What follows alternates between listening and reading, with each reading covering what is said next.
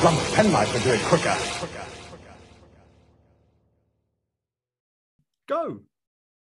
What do you know? We don't know that Si is right and we must obey. Let them know, let them know, let them know we're happy. Reach the morning with a shout. Fraser's wrong, the sun is out. Rah, rah, rah. Welcome back to uh, Hamster with a Blunt Penknife, the Doctor Who commentary podcast. A su- subtle hint as to what we may be talking about today, Si, eh? Just yeah. I don't think anyone would would would guess without it being you could make it less obvious. What's astonishing is I don't think this is the campest Doctor Who story out there, but it has many camp moments. Yes, well, that that's kind of odd, really, because you'd think it's set in like a holiday camp, so it should be be really camp, but it isn't. Um, is this the only time that the word gay is mentioned until Aliens of London? I think it might be. They have very different meanings, though, don't they? Yes, very different. I think Trout says at one point, doesn't he? Well, this is gay. oh, yes, he does. Um, so we came to the conclusion that episode one was a very, very delicious scene setter. This insidious colony with dark secrets and this very Orwellian controller overseeing. Yep. you. Um, I got a question for you about the macra. okay. Well, do you think that the cliffhanger to episode one was spoiled by having the crab claw on the time scanner at the end of the moon base? Well, kind of. I've I can see why they're doing it because they want people to tune in next week. Um, but it's it's very convenient that the doctor finds a time scanner that he uses once and then never uses again, Mm. just to get a bit of a, a false scare out of the out of Polly, really, more than anything, and out of the audience. That would be very helpful, you know, if every week he was using that time scanner. Yeah. for a little Oh, look, it's the Dalek Emperor. Oh, maybe I should. Ah, my God, it's that dickhead from the uh, Tomb of the Cybermen. You know? it always shows you the monsters, and then when he Yeah. also pop up in death, he'd be like, "Oh well, we're, we're, oh my word, Jamie! Look at the size of that thing. we're going to Chloris now." um, it's um, yeah, it's it's a bit of an odd one, but it's not the only time like a bit of equipment has turned up for one story's purpose. And oh then well, there are hundreds of examples of that. I, well, I can think of the time and space visualizer, Yeah. which never gets mentioned again. Um, there's that that emergency unit that they use in Creature from the Pit Oh, and also that takes the, them to Chloris. the, the emergency control in the mind robber. Yeah. It takes us out of the time space dimension. Mm-hmm. Ah, what else have we got? The time vector generator Ooh, that that takes from? the dimension um, from the sort of Wheel in Space, which takes the dimensions of the TARDIS away because they're in trouble. Um, yeah. So, so okay, we won't we won't be too mean on the Macra Mhm. then. For No. Well, I know that's the time control of the TARDIS, Doctor, but what did you do at the end of Pyramids of Mars? oh, that bloody thing, yeah. It took two two minutes to get the radio waves from Earth to Mars. What? we know you I don't. I really like that story until the last episode. Wow. So, reminds me of there we City go. Exxilons. well, it does. Well, because it's exactly the same as City of the Exxilons. I'd say not quite as good. At least had a maze on the wall there. Yeah. Oh dear, oh dear. Right. Okay. So we're heading into episode two of the We are. And this is where all of our sinister brain control. Yeah, all of this kicks off, doesn't it, this week? and I think it's it's one of the better examples of this in in Doctor Who actually, um, and a lot of it is down to the performances. Yes, they do do very interesting things with their performances because of this, as we will discuss. Count us in then. Okay, should in, if you start behaving, you know, in an unusual way, after I've been tossing in my sleep. that's not an unusual thing for you. All right. Okay. Count us in then. okay, in five, four, three, two, one, let's go. I heard of I- you as a champion tosser, you know. Wow. oh, sorry, this is on air, isn't it? yes, what do you think about these titles in colour? I, I really like them. Now, I have a story about these titles because I have a story for every. Um, I once went to meet a, a group of Doctor Who fans for the first time Hmm. um, who lived in the village where I was living at the time and running my shop. there much tossing going and- on there? Oh, sorry. Okay, off so. your face. And um, so I went into the pub and got myself a drink, sat down and, and chatted to them. And um, they said, right, um, so we're having um, I said, I said um, the um, topic for for discussion this week. And I instantly thought, oh, hang on, okay, wasn't expecting a topic of discussion with the local with this local group of fans. Right. Um, so it is um, the Troughton years. So Simon, as our, our new person this week, um, can you tell us um, what's your favourite moment in the Patrick Troughton title sequence? And I was there saying, and I was there thinking, are you taking the piss? Is this some kind of initiative test to get in, or? And it turned out they were incredibly serious, and they were discussing the Patrick Troughton title sequence in huge detail, and wanted to know which part of the title sequence was my favourite Which moment. Wibbly special effects do you, know do you hold in high acclaim? So I was there saying, well, do you know, I've never really thought about which moment of the Patrick Troughton title sequence was my favourite. Um, I never went back. No, I, do you know what? I actually went to one of those Doctor Who clubs. You know, the one in Brighton. I only did it one time, and I never went back as well. It, it was all a bit dictatorial, and no, I think it's much more fun to find people like this. You know, like-minded people. Yes, I I wasn't there for a regimented set of talks each week. Um, since then, have you given it much thought though? Do you now have a favourite moment? Well, no, I I really like that. I like that effect at the end of the titles where you've got like the clouds coming towards you. That's very nice. I like that bit. That's nice His bit. face looks very sinister. You know, It it's does. It's nicely shot in Weird ripples. Yeah, and uh, it's very stark black and white in the original version, so it looks really good. I love that they put his animated face in the titles for these ones, and they haven't just used the normal ones. Yeah, it's very cool. Mhm. Um, did you ever see the original, like when they put faces on the original Hartnell? Oh yeah, yeah, That's fucking sinister, isn't it? it really was. But somehow it just works with Troughton. I think because he he does look a bit sinister, but also there's a s- vague smile on his face as well. So he's kind of. Again, it's like his doctor, unknowable and a bit slippery, but he's like reassuring and sinister at the same time. when Colin Baker brandishes a smile or Sylvester McCoy winks out the screen at you? Yeah, you just feel happy. Lovely. Oh, I see. He's got a very nice secretary, the pilot, hasn't he? Yes, lovely hair. Very It's very, it's very Corporal Bell. It's very cool.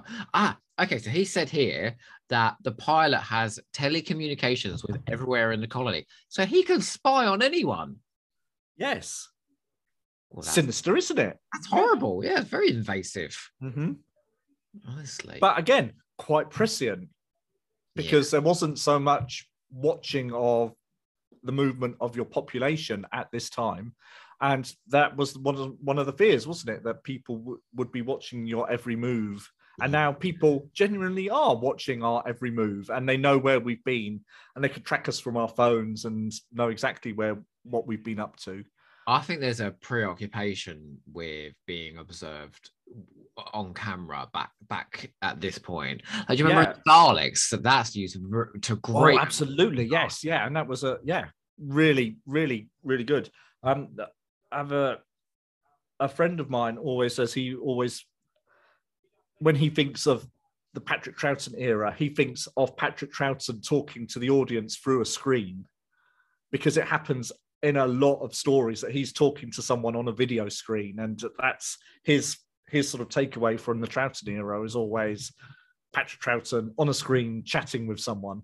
There's a great moment in this, you know, where he's writing on the the see-through board. Yes. And I don't know if that it was exactly how it was shot. Um, but he's he's basically talking to us, isn't he? Straight Yeah. this board. It's really well done. I just think Trout is incredible. but I do genuinely find that it took him three or four stories to find where he wanted to be. I I listened to him in um not so much underwater menace in the Highlanders, and he's all it's schizophrenic. He's all over the place. He's trying loads of things out, I think, to see what he's what's going to land. Whereas some later doctors, I think, like Pertwee, pretty much got it f- from the off. You know, in his first story, he knew what he Yeah. was doing. Yeah, so I mean, with the first first three stories, you've got him dressing up and trying hats on and all of those sort of really eccentric things that get taken down in his Doctor. I would like a hat like that, Si. Well, who wouldn't? okay, right. I'm gonna hit you with Fraser's question for Okay. two. You ready? Us Doctor Who fans are a funny bunch. We have produced so much content in different media, audios, comics, novels, but we keep coming back to the missing stories, first with the recons and now with the animation. Given that there's no clamour to animate a big finish or such like, why are we drawn to recreate the missing episodes so much? Oh, well, the missing episode. Uh, it's, it's there's just something mysterious about having the missing episodes, isn't there? I mean, it's something that fans of our age grew up with. That there will always be these stories that you'll never get to see, and for a long time we didn't think we'd even get to sort of hear them, let alone anything else. So they're always just that little bit more unknowable than everything else, and I think that that carries on to this day. And so there's always this intrigue about we've got clues to what was happening on the screen, but we don't know for sure. And we've only got sort of the um oh the Macra do not exist. Well, that's a giveaway, isn't it? Macra! Um, but we we get those tantalizing hints. So first of all, you've got the audios come back, so people have been recording it, so you've got that, so you, you can hear the performances. And then in the mid '90s, you get the telesnaps, so you get all these visual clues to things that you you wouldn't have seen, and so you get these tantalizing bits of a puzzle together. almost there. And then then you get the narrated version, so you have a bit more idea what's going on with the audio and and so on. And so we're sort of it's like you're unpeeling this great big mystery gradually until you get something like this where they take their best guess or an even bigger guess than they might have done at the time um, to recreate something. I think there's just it's just we also like having the gaps plugged on the shelf. Well, I, th- I think there's a, a massive injustice behind the junking of them and the fact that we can't watch them. But all those different elements you just said there, and I'd, I'd throw in the Target novels as well. oh God, are, yes, yeah. you mm-hmm. know, as faithful a recreation as possible in most cases. And it's like putting a puzzle together, isn't it? Just- yeah, and you've got you've got various different pieces and sort of that, but you can't ever quite get to where it would have been on TV because the telesnaps are fascinating by what they show, but also what they don't show. Yeah. So and so some scenes you've got huge representation for, and other scenes you've got two blurry pictures of Yeti walking down the underground or whatever, and trying to make sort of sense. What's been your biggest surprise then of material that's come back where we've had all these different versions of them, you know, replacing the actual episodes So of all the episodes that have returned? Like, what's been your biggest surprise? Um, do you know? I think it might have been um, Maaga in um, Galaxy Four in Airlock doing the monologue to the screen and seeing the flashback playing being recorded at the same time, which wasn't something any of us could have known because there are no telesnaps for for Galaxy Four anyway. So that was always one of the more mysterious and unknowable stories as it was. So something like that, I think, was it. Um, I remember being absolutely amazed at the way all the delegates moved in the Daleks master plan when we got Day of Armageddon back. Not that one who walks in with his arms Yeah. out, kind of throbbing. and the way they all clap differently and things like that. So those are all you can hear what's going on, Mm. and you can imagine it, but there's always a surprise. Do you know what mine was? Mine was the entirety, but specifically the Covent Garden sequences in episode four of The Web of Yeah. Fear. Oh. It was so unrelentingly violent and so well paced. Like all you can hear in the soundtrack is the music and the gunfire, and that's really and the roar of the Yeti. But when you actually saw the visuals, like, and I thought to myself, oh, this is never going to live up to what I thought. And it was fantastic. And then there was that, it cuts from that to that sequence in complete silence where they're in the radio spares shop Yes. and the Yeti comes in, murders Knight, and then attacks the doctor. And I was like, this And is. Troughton is there beating the Yeti on the back. Is and I can imagine, like, as a kid, that would be fucking yeah. I can see why my mum always remembered that one and said that was was such a good story. So yeah, I mean, I sometimes I think I think the conclusion we're drawing there is sometimes no matter how good the animation is, how clean the soundtrack is, how faithful the target novelization is, sometimes it just cannot replace that material. And I think No. that's what we long for. Yeah. Oh, no, Exactly. and I've talked all over the mind control sequences. we have you will think that everything in this commentary is good and wonderful.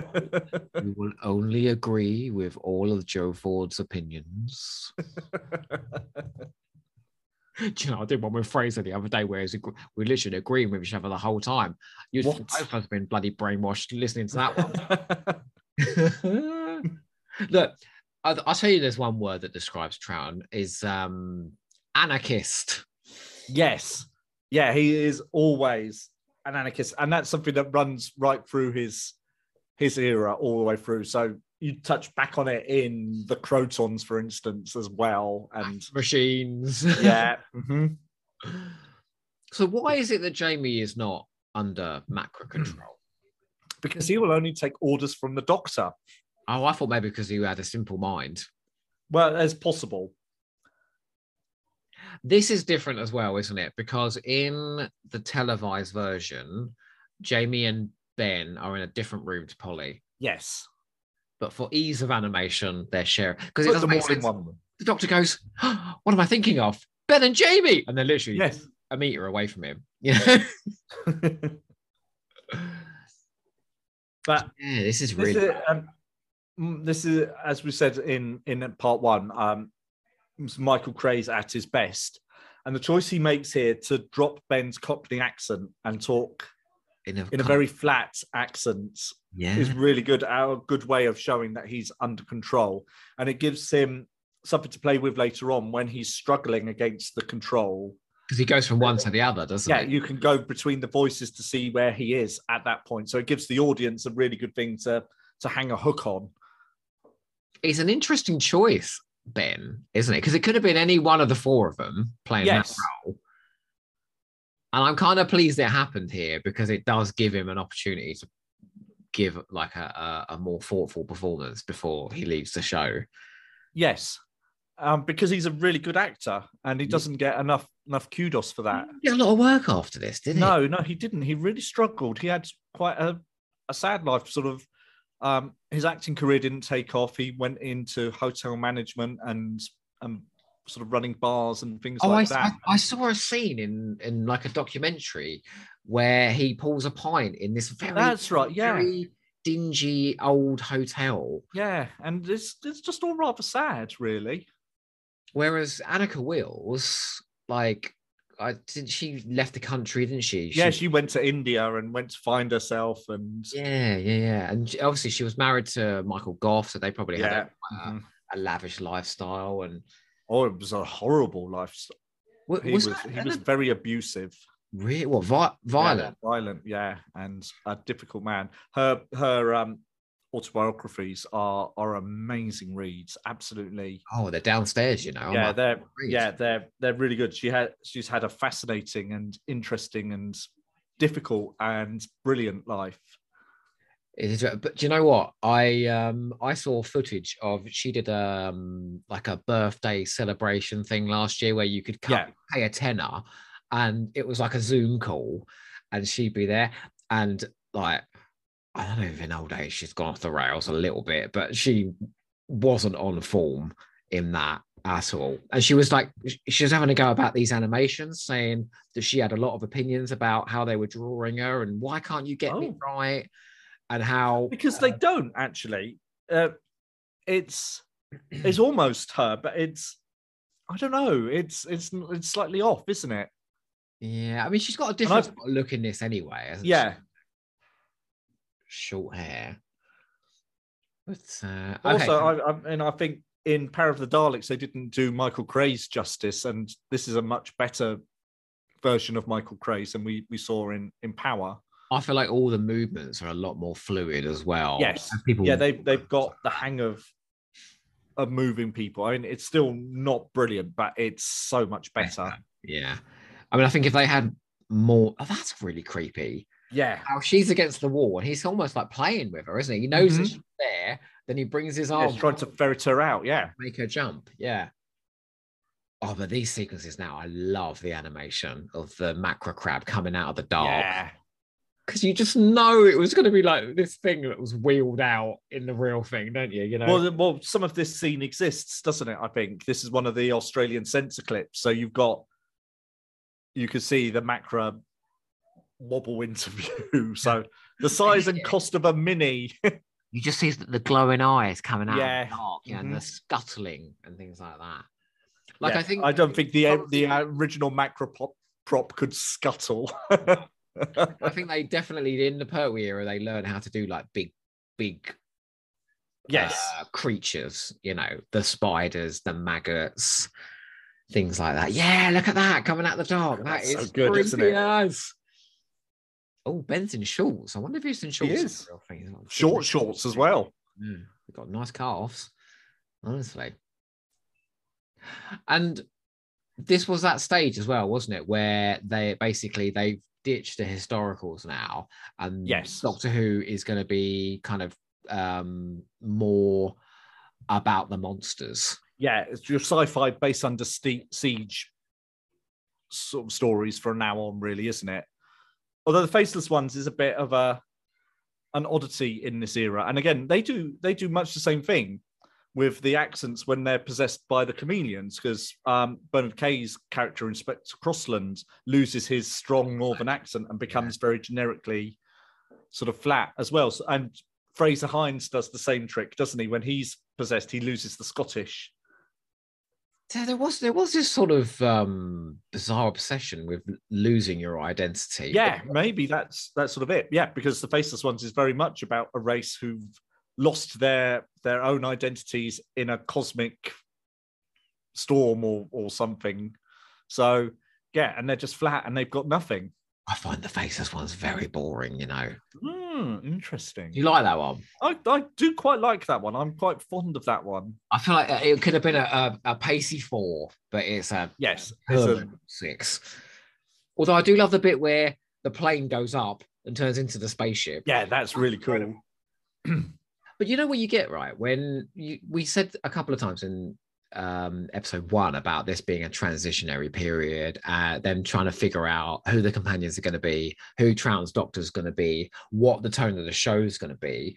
Is I find season five is probably Troughton's most confident year in terms of how it's realized because I think every story in five looks really, really good.